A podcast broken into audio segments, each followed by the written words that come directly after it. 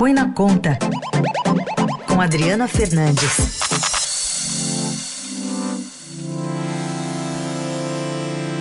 Hora de falar de economia aqui no Jornal Eldorado, direto de Brasília. Adri, bom dia.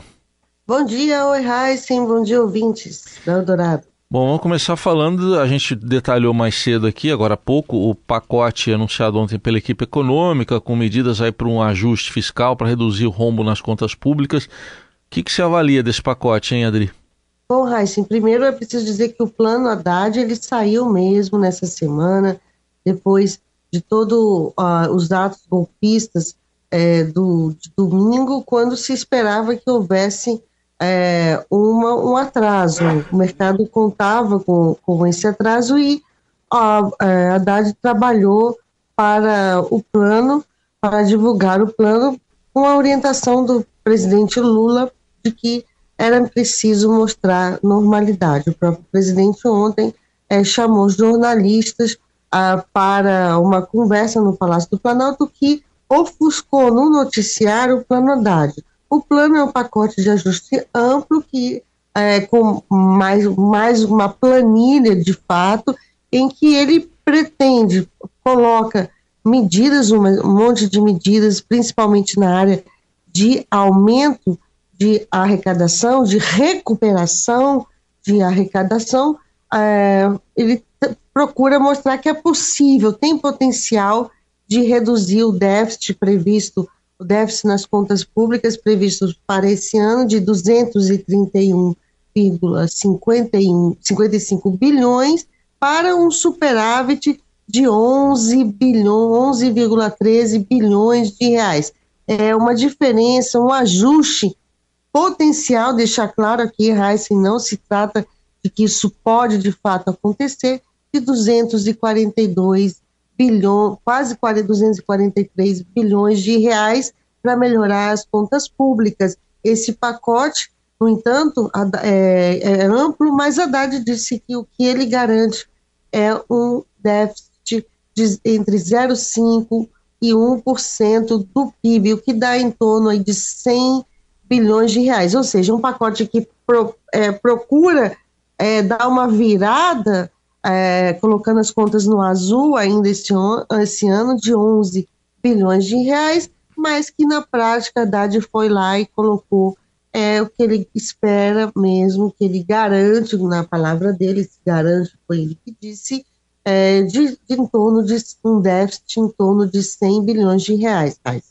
É, chama atenção que ele mesmo falou, né, que existem algumas, não sei se ele usou esse termo, mas existem algumas incertezas, né, para arrecadação e tudo mais. Mas a questão do, dos impostos federais sobre combustíveis não está definida ainda, né, Adri? Se, se... Não está, ele botou na conta, são 28 bilhões de reais a volta da tributação. Vamos lembrar que no início do ano é, o presidente Lula tomou a decisão de prorrogar a gasolina e o álcool até 28 de fevereiro deste ano e o, o diesel, é, gás, é, gás de cozinha, bio, biodiesel, é, a, a, isenção né, de, de, tributos até o final do ano. Isso tudo é, ele está em suspenso dependendo é, do dependendo do, da decisão do presidente, do presidente Lula é, sobre como que, que vai acontecer. Já então temos aí um, um embate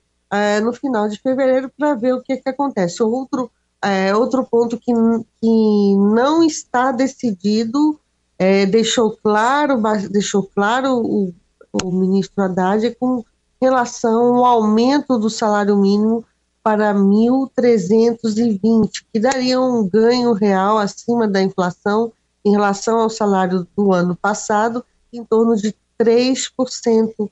De 3%. A Haddad diz que o valor atual, 1.302, já garante um, uh, um aumento real de 1,4%, ou seja, meio que dá, lava as mãos, porque o impacto é, para garantir esse 1.320 é de mais é, 7,7 bilhões de uhum. reais e ele quer mostrar é, ajuste, mostrar ajuste. Mas eu, eu tenho observado junto a interlocutores que será muito difícil a pressão para que não haja esse, para que haja esse aumento no dia 1 de maio, que é um dia que ou, nos governos do, do PT, é, dia do trabalhador, sempre há alguma medida importante.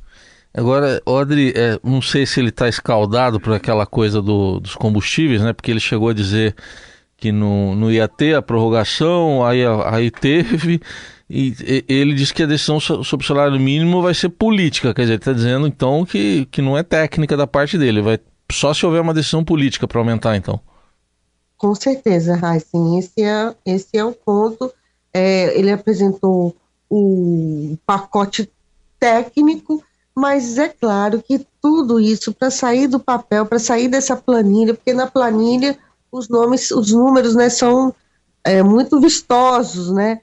Vai depender de uma ação política, é, não só do presidente Lula, mas também do Congresso. Em nenhum momento na entrevista, Haddad, os seus principais auxiliares que estavam sentados ao lado dele, falaram é, da relação com o Congresso, porque o Congresso vai ter que aprovar essas medidas. A gente sabe também que quando chega lá uma medida provisória, começam a colocar um monte de jabuti, que é jabuti são pateras estranhas, e eles, eles incluíram nesse pacote, Heisen, um plano é, de é, litígio zero, um plano, uma, uma renegociação de dívida tributária das empresas e das pessoas físicas.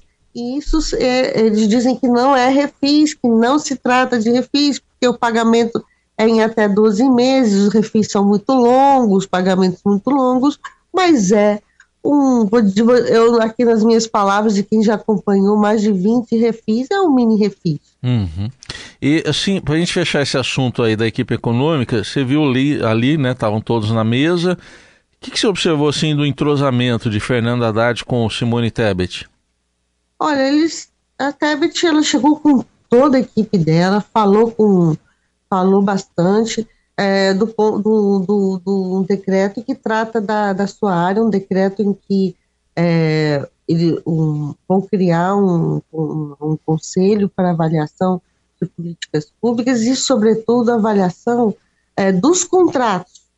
Contratos feitos no, no, no governo passado serão revistos por todos os ministérios. Isso é uma medida para redução é, de gastos e quem anunciou foi Tebet é, e, e no pacote inteiro se espera uma economia de despesas de 50 bilhões de reais. Uhum.